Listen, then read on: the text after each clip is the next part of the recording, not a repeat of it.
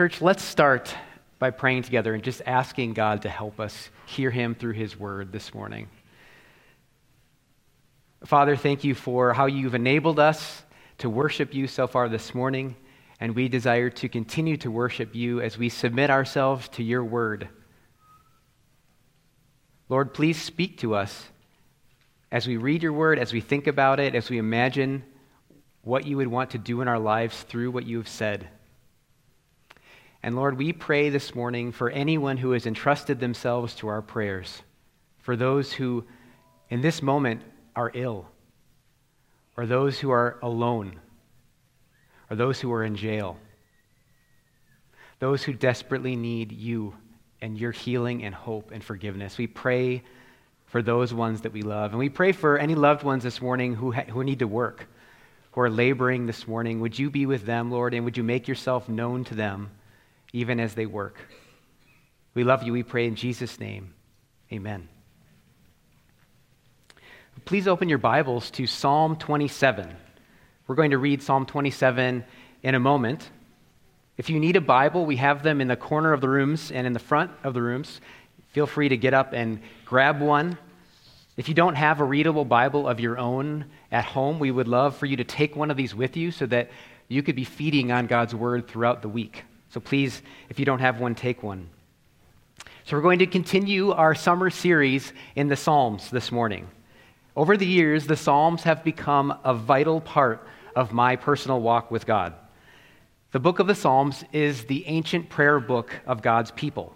It's full of cries from the heart, honest cries. As we walk through it this summer, we're going to see God's people complaining, God's people asking for forgiveness, God's people celebrating God's mercies in their life, and bringing their laments to God. What I love about the Psalms is these are not just sanitized religious statements packaged for us, they're real cries from real people that then we have gotten to sing. So each one of these that we look at each week was originally prayed and often sung by someone. And then the church, the body of Christ, has taken them over the centuries and we've used them and adapted them into our own prayer lives. And in my experience of following Jesus, the Psalms are the quickest way for me to revitalize or to jumpstart my own prayer life.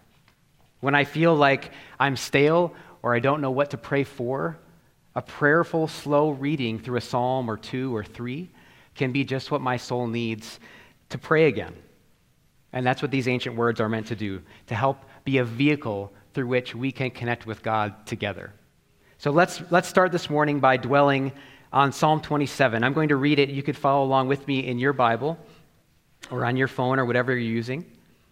Psalm 27 The Lord is my light and my salvation. Whom shall I fear? The Lord is the stronghold of my life. Of whom shall I be afraid?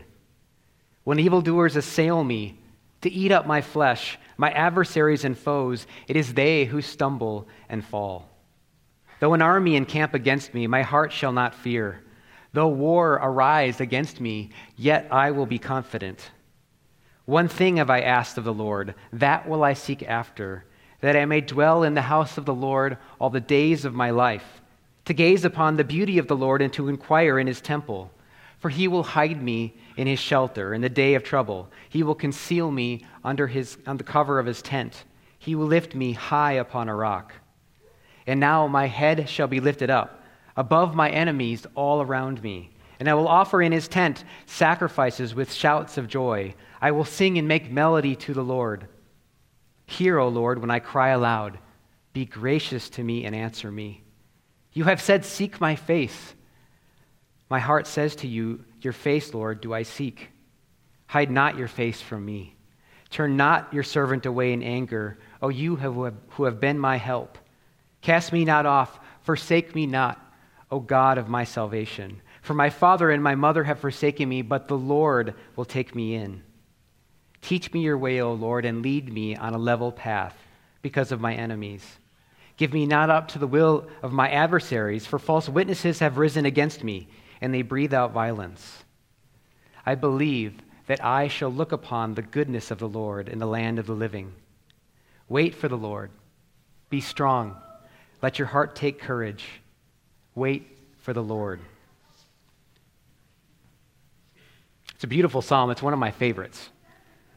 It starts with these joyfully confident statements of David about who the Lord is in the face of adversaries, in the face of threats and dangers. The Lord is my light, my salvation, the stronghold of my life. These are truths that we find throughout the scriptures. Just a couple quick examples. 1 John 1 5 says, This is the message that we have heard from him and proclaimed to you that God is light, and in him is no darkness at all. And then listen to how John describes the eternal Son of God taking on flesh in John chapter 1, verse 5. The light shines in the darkness, and the darkness has not overcome it. I love that. That God is light, and the darkness cannot overcome it. The light pierces into the darkness. We need to slow down for just a second and think about how important it is that our God is light that in him there is no darkness, there is not a hint of ugliness or meanness or cruelty, only what is light and good and life giving. And this light, this pure goodness, brings us illumination. This light of God reveals to us reality reveals to us who God is and reveals to us who we are in a way that we could never know apart from Him. God reveals Himself to be creator and sustainer of all things and Father and Savior, as we sang about this morning so far, who did everything that was necessary for our forgiveness to bring us to God. That light of illumination helps us to know who He is, but it also helps us to know who we are. As we get to know who God is, we learn who we are in a way we could never have known apart from Him. And that's an important connection between knowing God and knowing ourselves. As we follow Jesus and get to know Jesus better, we learn who we truly are. We learn who God made us to be and who our truest selves are in Him. For example, one of the most life changing things that we could know about God that we receive from His light is that God is love. God is love. So all God does all the time is love. To cease to love would be to cease being himself. Knowing that about God, then we go to ourselves and learn he loves us all the time with a persistent, unchanging, never giving up kind of love all the time. That truth right there is knowledge of ourselves that we could only have as we know God. We know He is love and that He loves us. Imagine what that would be like to go through life and not know that about yourself. That you are deeply and dearly, constantly loved by God with an unshakable love. I can't imagine much more important to know about yourself than that. And that's what comes from our God who is our light. The Lord is our light, our salvation, the stronghold of our lives no matter the circumstances that we find ourselves in joy or sorrow or danger. And this is such an important point for us to have in mind and to remind each other of it. Challenging circumstances are not the result of God moving away from us. Challenging circumstances are not God somehow withholding his love from our lives. God is who God is always in the midst of dangers and threats. Whatever the dangers might be for us, whether that's our bodily health that's the problem, or our finances, or our jobs, or relational challenges that we're facing, whatever the threats are that agitate our soul, David's experience shows us that we need not fear. Why? Because of who God is and because of what flows out of God, because of who He is.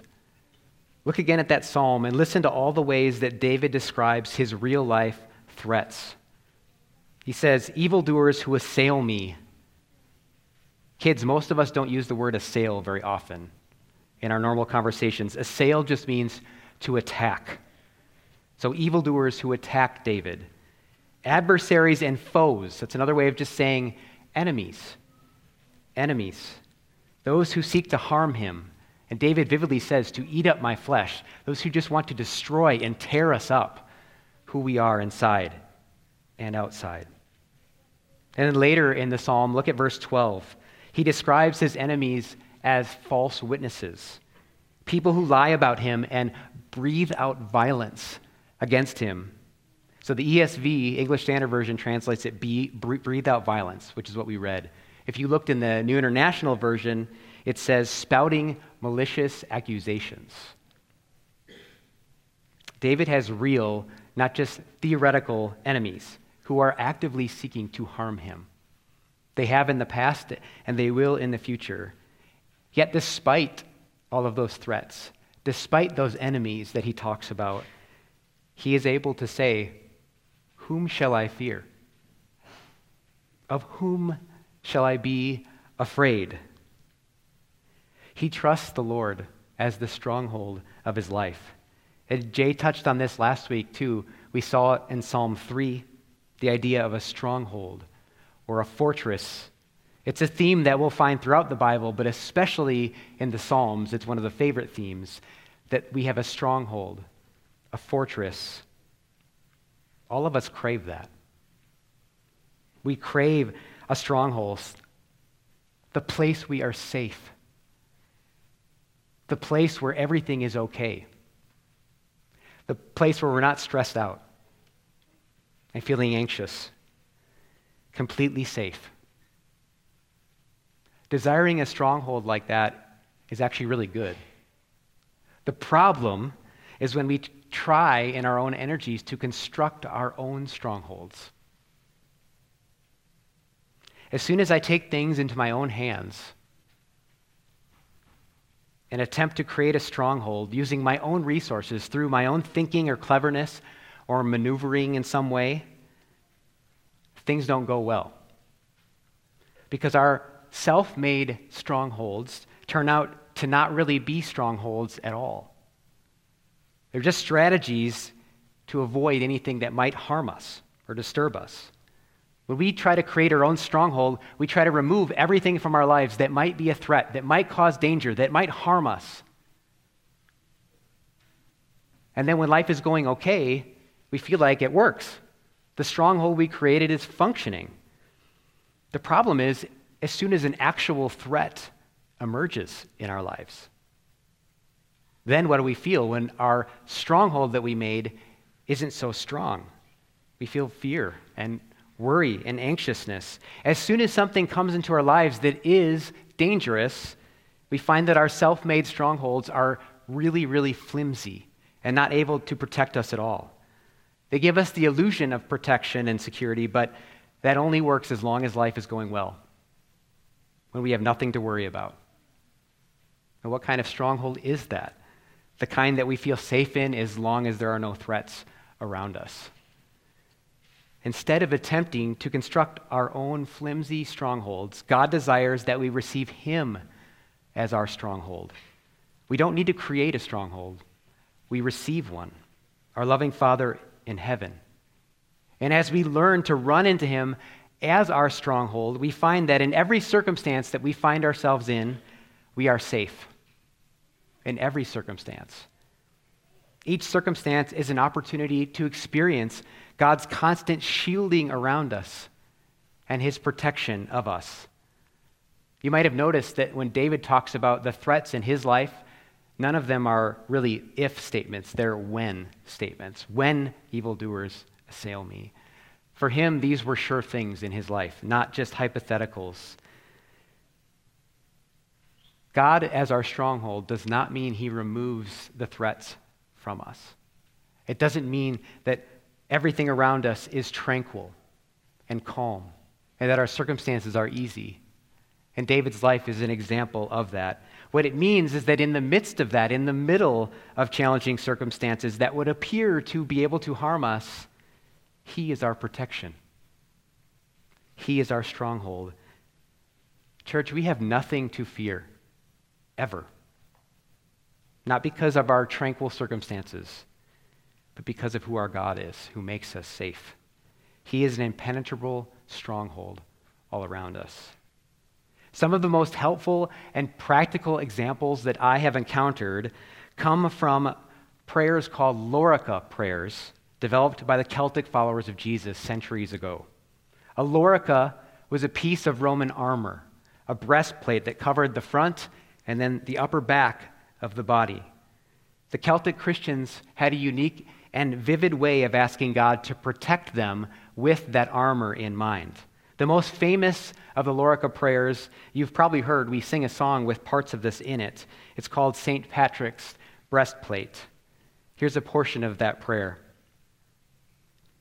He says, Christ be with me, Christ before me, Christ behind me, Christ within me, Christ beneath me, Christ above me, Christ on my right, Christ on my left. I have found for myself when I pray in that way with great specificity of Christ being all around me, shielding me from everything that could harm me, God fills my heart with his peace. He makes his protection known to me as I call out to him in that way, and I would commend that to you. And if you looked up, if you just Googled Lorica prayers from the Celtic Christians, you could find many others that they developed over the centuries. The Lord is my light, my salvation the stronghold of my life.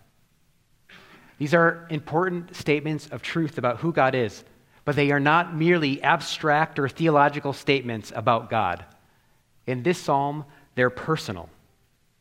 There's a difference between knowing a truth about God in your mind and experiencing that truth about God in your life as you live. Here, David is giving us unchangeable truths about God that he has experienced, that he has lived with God. For example, he's not just saying that God is light, but more than that, he's saying confidently, confidently and joyfully, God is my light. The Lord is my salvation. The Lord is the stronghold of my life. David knew God personally and intimately. And this personal knowledge of God is what transforms us. It's what changes us in a way that an abstract truth about God never could change us. Think about a campfire for a second. Think about what you know and how you have experienced a campfire on a cool summer evening. There's a massive difference, isn't there, between being told by someone what a campfire is like and having it described to you versus actually being there for yourself. Someone could do a great job of describing the orange, yellow, and blue flames of the fire, the crackles of the wood, the smell of the smoke, and the feel of the warmth of the fire on a cold summer night. We might even, depending on our wiring, like to learn about how fire works and why it's burning. But all of that would pale in comparison to getting to see, hear, smell, and feel the fire for yourself. In this psalm, David is showing us that God is the living God who we get to encounter and experience in our real lives. He's not just abstract theological truth, he is a person who can be felt like the warmth of a campfire that you're sitting around. David knew God personally, and so can we. But how? That's the question.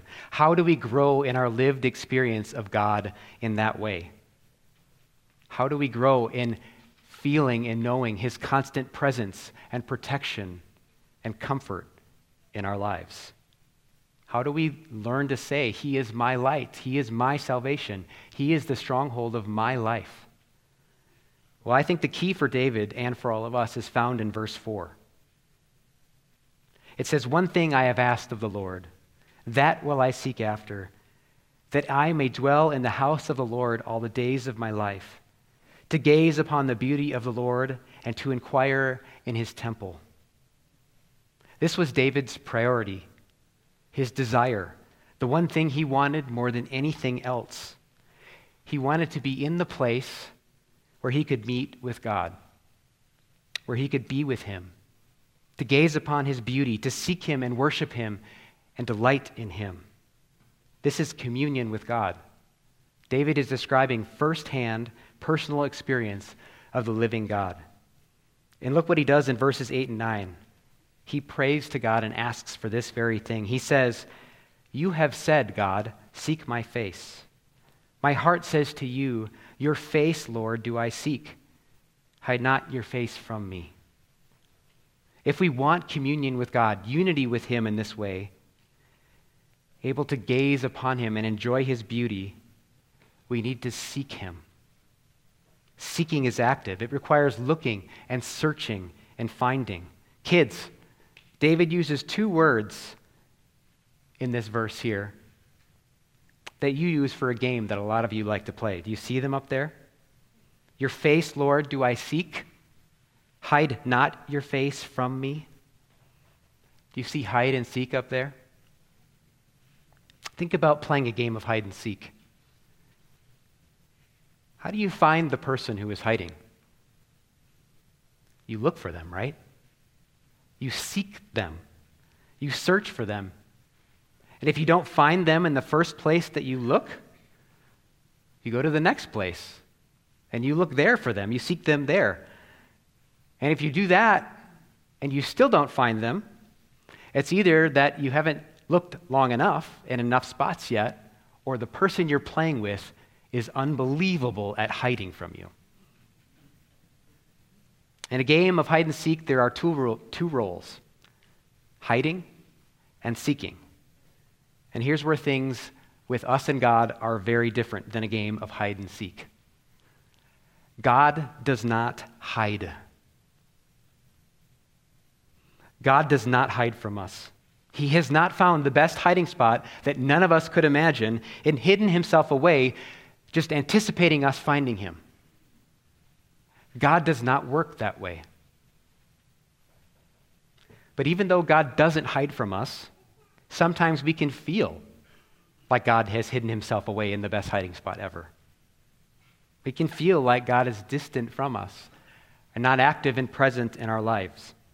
David must have felt that at times. That's why he asks God, Don't hide your face from me. If you feel that this morning, that God is distant from you, and that David's experience is very far from yours, you're not alone. Seasons of feeling like God is distant from you are an unfortunate part of a life of faith in Jesus. They come, they're hard. We need to remember, though, that when we can't seem to find God, it's not because he's hiding. Quite the opposite. David prayed, God, you have said, Seek my face. He was telling something that God knew already. God said, Seek my face, because God loves and wants us to seek him. God wants to be with us.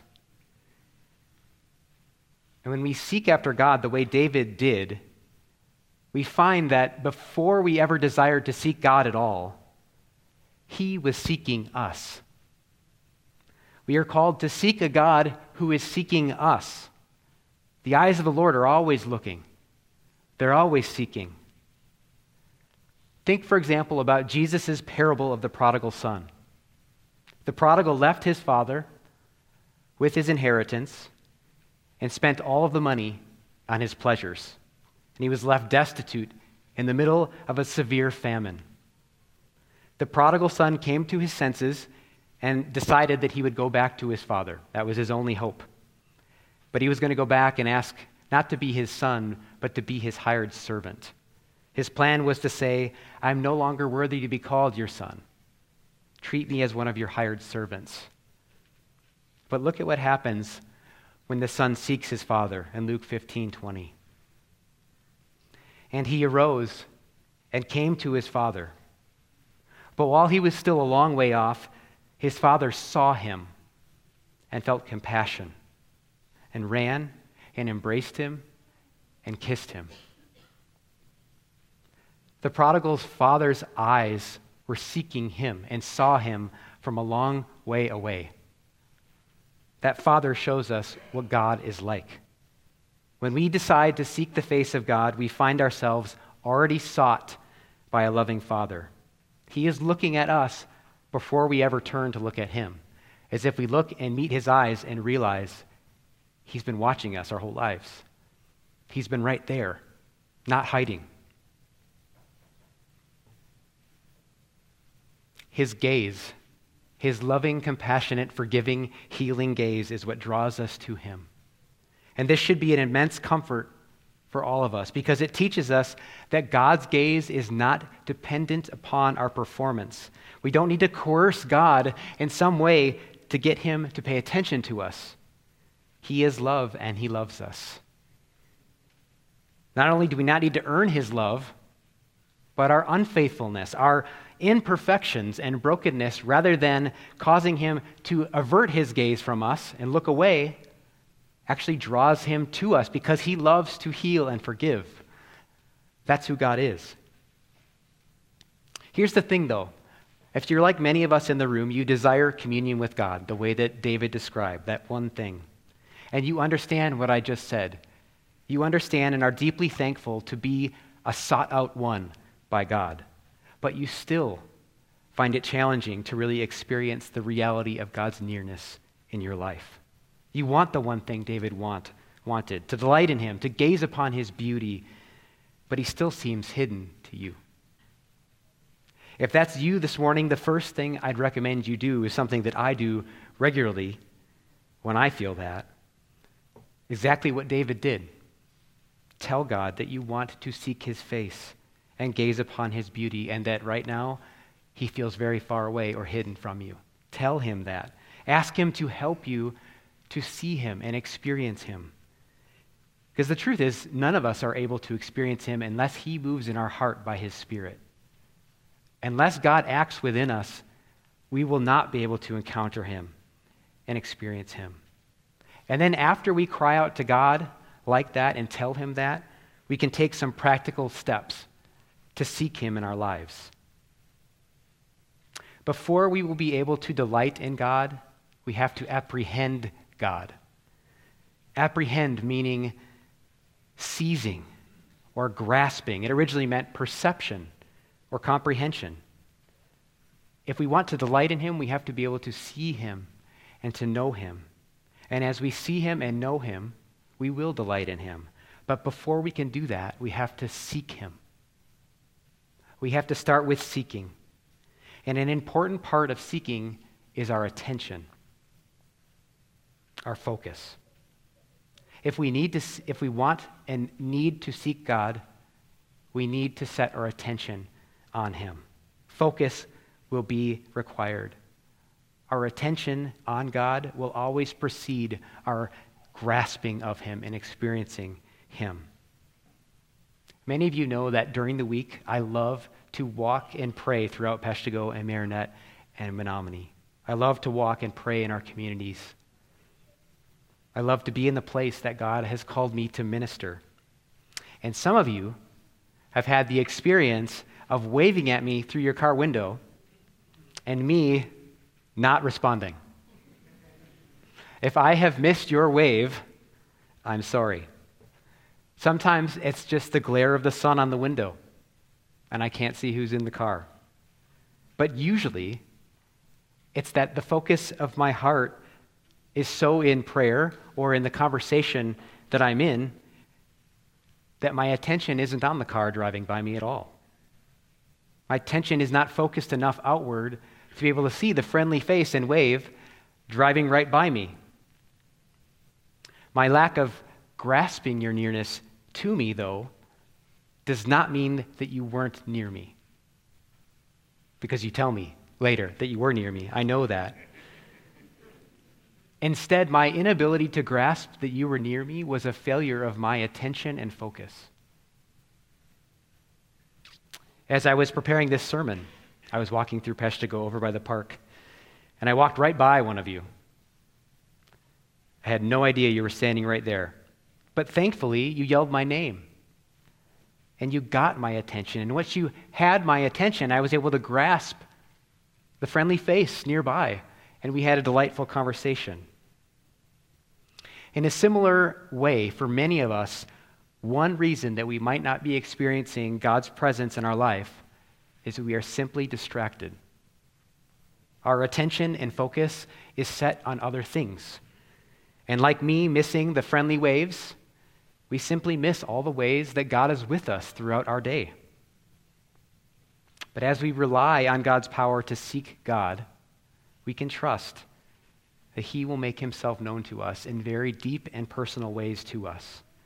With our attention on Him, our gaze fixed on His beauty, we will increasingly apprehend Him. We will sense Him and grasp Him.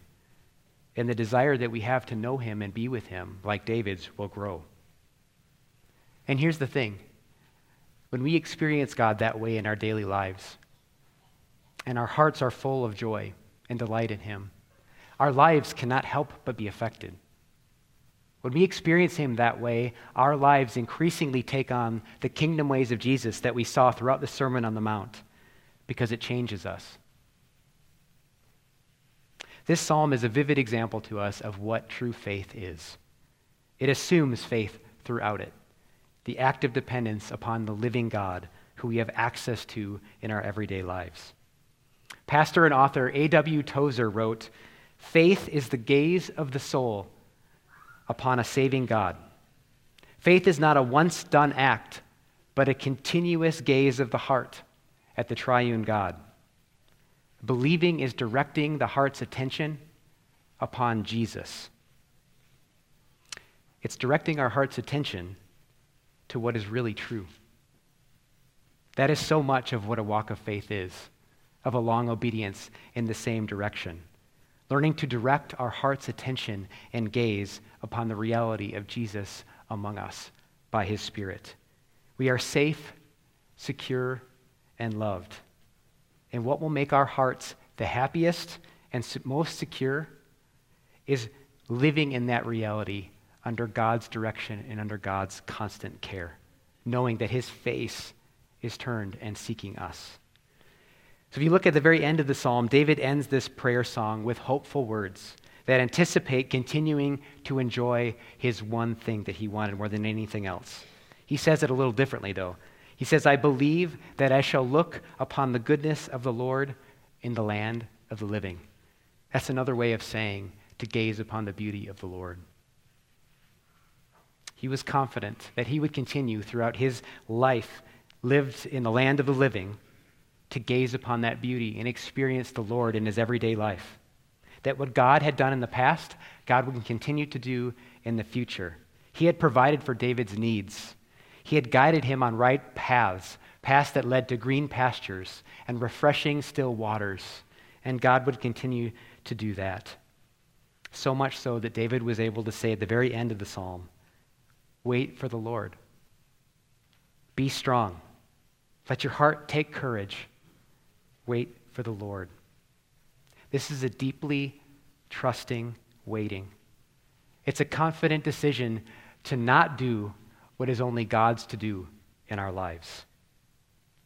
With that date waiting, David and all of us get to experience the reality that the Lord will be my light and my salvation and the stronghold of my life. Because God is our circumstance, church. God is our circumstance. As our stronghold, He is the most real and true thing around us, no matter what else is swirling. Take a moment, kids especially. I want you to imagine a stronghold. Maybe it's a castle or a hidden cave or a high tower. Now imagine that you're in that safe place, a place that cannot be moved and it cannot be shaken no matter what happens around that place. Think of that picture of God as your tangible, real fortress with you, snug inside of it that's your circumstance. That is your real life, reality right now. That is where you are all the time in Him. The amazing thing about living in the kingdom of heaven is that our reality is bigger than we can see with these eyes. We need to gaze with the gaze of the soul. We, each second, are in God's loving, safe presence. Church, may you know and feel and experience that presence this week. Let's pray.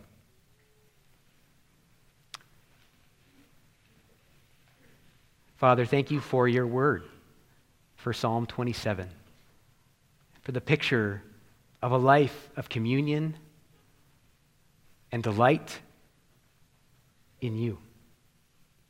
You are our light. You are our salvation. You are the stronghold of our lives. Father, would you be that for us this week? Give us stronger and stronger experiences, greater tastes of the warmth of your presence. We love you, Lord. We pray in Jesus' name. Amen.